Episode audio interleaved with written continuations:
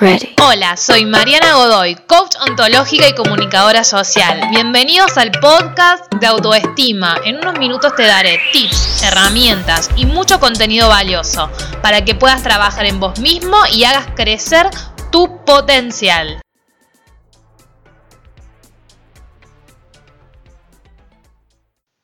Hola chicas, ¿cómo están? Bueno, hoy quería hablarles un poquito de la comparación y cómo la comparación puede potenciarnos o desequilibrar los niveles de nuestra autoestima. Y te voy a dar algunos tips o algunas ideas para que puedas comenzar a comparar, digamos, a trabajar la comparación.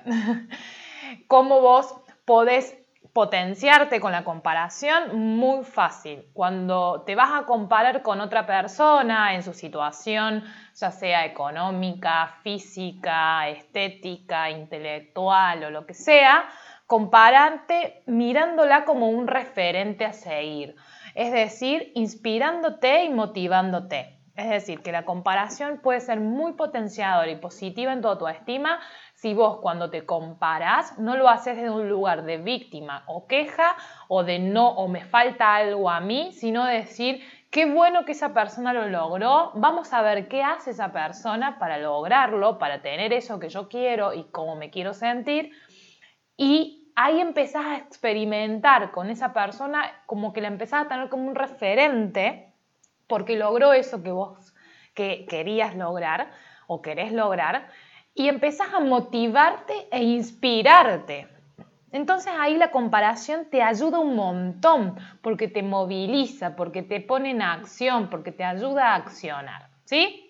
Pero ¿qué pasa cuando la comparación lo hacemos desde la victimización, desde la queja, desde el vacío? Es decir, y nos pasa esto, chicas, eh, que a veces es como esta cuestión que inclusive podríamos decir que rosa le envidia, ¿no? En, nuestra, nuestra mente no, no, no se da cuenta de eso si nosotros no la traemos a la conciencia. Entonces, terminamos como quejándonos de por qué no tenemos eso, entonces nos frustramos, eh, empezamos a tener emociones negativas e inclusive empezamos a sentirnos muy mal y en vez de acercarnos más a lo que queremos lograr, cada vez nos alejamos más. ¿Por qué? Porque nos comparamos desde un lugar destructivo, ¿sí?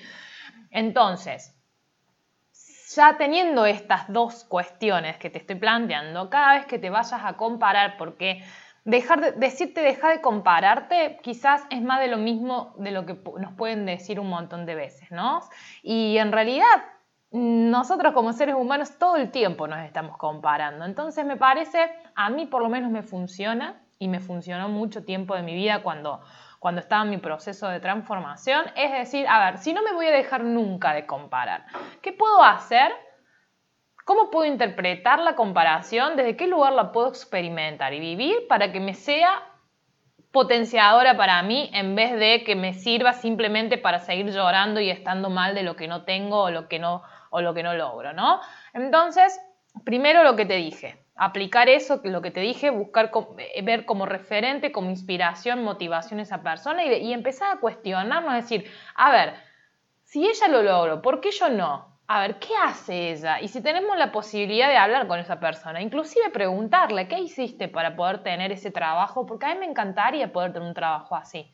Y quizás esa persona te dice, mira, yo estudié esto, eh, después investigué sobre esto, hice este currículum, me fui acá, fui allá, y ahí es cuando empezamos a ver y decimos, hmm, todo eso yo no lo hice. Primero porque no estudié o no estudié eso, por lo tanto ahí ya sé que tengo que desarrollar una habilidad Segundo, los currículum no me gusta hacerlo, no mandé currículum, no, mandé tantos currículum como mandó ella, mandé re pocos.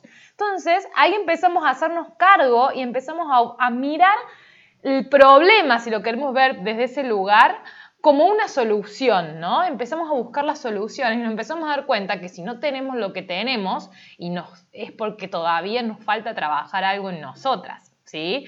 Entonces es magnífica la, comparación trabajándola desde ese lugar. Y por otro lado, también es bueno que empecemos a vivir la comparación, por ejemplo, cuando también pasa en nuestra autoestima que nos, nos, comparamos con el físico del otro, por ejemplo, ¿no? Esta cuestión estética. Bueno, definir nuestros propios criterios de bello y estético, ¿no? Porque si todas vamos a querer ser pampita y quizás la verdad que no lo podamos lograr porque somos tenemos cuerpos diferentes, porque Pampita por más que quisiera ser como nosotras tampoco podría ser como nosotras, es decir, somos todos diferentes, entonces defini tu criterio de belleza, tu criterio estético, si va por ese lado tu comparación, definilo y trabaja para eso, ¿sí? Arréglate más, esto también es importante, no para los demás, sino para vos, ¿sí? Eh, no, no, vivas para arreglarte para el otro, siempre es para vos. Descarta todo lo que sea la perfección física, los criterios estrictos de perfección, por eso es bueno que vos empieces a, ver qué te gusta de vos, eh, qué, qué, te gustaría mejorar de vos y empezar a construir tu propio criterio de belleza, ¿sí? Vieron que a veces cuando decimos qué linda esa chica, qué lindo ese chico, pero mejor decimos, pero físicamente no es tan lindo, pero qué lindo, porque tiene algo que me atrae. Bueno, tiene que ver con que tiene muy claro estos puntos, ¿sí? Que lo que hace lo hace para, para, para con él o con ella misma. Eh, también, si es una cuestión de comparación física, vuelvo a insistir, lo que te está sucediendo, verifica qué mensaje estás dando con tu imagen, qué estás transmitiendo a los demás, ¿sí? Preguntarles a los demás qué, observan de vos, ¿sí? Y por supuesto con estas cosas que estás haciendo te estás aceptando.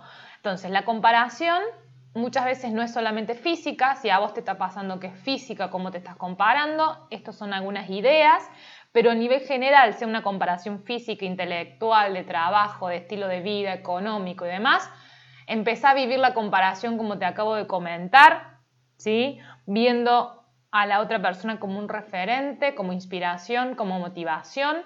Si tenés la posibilidad, preguntarle qué hizo para lograr eso. Si no tenés la posibilidad, empezás a hacerte la pregunta, ¿qué estará haciendo esa persona que yo no estoy haciendo? Y quizás a lo mejor esa persona va al gimnasio todos los días, cuando se podía ir al gimnasio, o en su casa hace actividad física todos los días. ¿Y vos cuántas veces haces? Y no, yo no hago, o si hago, hago una o dos. Y bueno, ahí está la diferencia, ¿no? Entonces ahí empezamos a darnos cuenta que la comparación, de alguna manera, a veces la utilizamos para justificar nuestras no acciones, que también no accionar es una acción, porque es una decisión de no hacer algo. Quedarnos quietos también es una acción por lo tanto, fíjense cómo la comparación también funciona para seguir estando en nuestra zona de confort, que muchas veces la zona de confort no es de confort, sino que es de sufrimiento y dolor, ¿sí? Así que me parece que estos tips, más allá de lo último que te dije, que es lo corporal, por si te, pasa por ese lado, eh, también lo corporal aplica lo otro que te acabo de decir. ¿sí? Eh, empecemos a hacernos responsables, hacernos cargo de no culpabilizar o no ver al otro como que el otro lo logra yo no y hago de todo, estoy segura que si todavía no lo lograste es porque hay algo en vos a trabajar, una creencia limitante, eh, un, o sea, una actividad específica, estudiar algo que no estudiaste, como di el ejemplo anterior, ponerle más foco a algo, lo que sea, pero algo falta desarrollar en vos y trabajar en vos eh, para que lo puedas lograr. Sí puede pasar que algunas personas tengan otro tipo de contexto, otro tipo de realidad, otro tipo de situación y que el camino para algunas personas sea más rápida y para vos sea un poco más lento. Pero eso no quiere decir que no lo puedas lograr, ¿sí? Mientras sigas viviendo la comparación como una queja, como una justificación, como una victimización, no vas a poder superarte desde este sentido y cada vez se va a hacer más lento, cada vez se va a hacer más largo el camino, ¿sí? Así que bueno, espero que te haya gustado estas ideas de cómo la comparación puede ser muy buena si sabemos utilizarla. Te mando un abrazo gigante. Ready. Esto fue todo por hoy.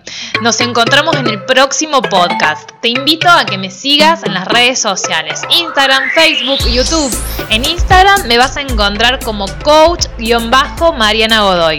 Espero de todo corazón que este material, que este contenido pueda sumar en tu transformación personal. Te mando un gran abrazo.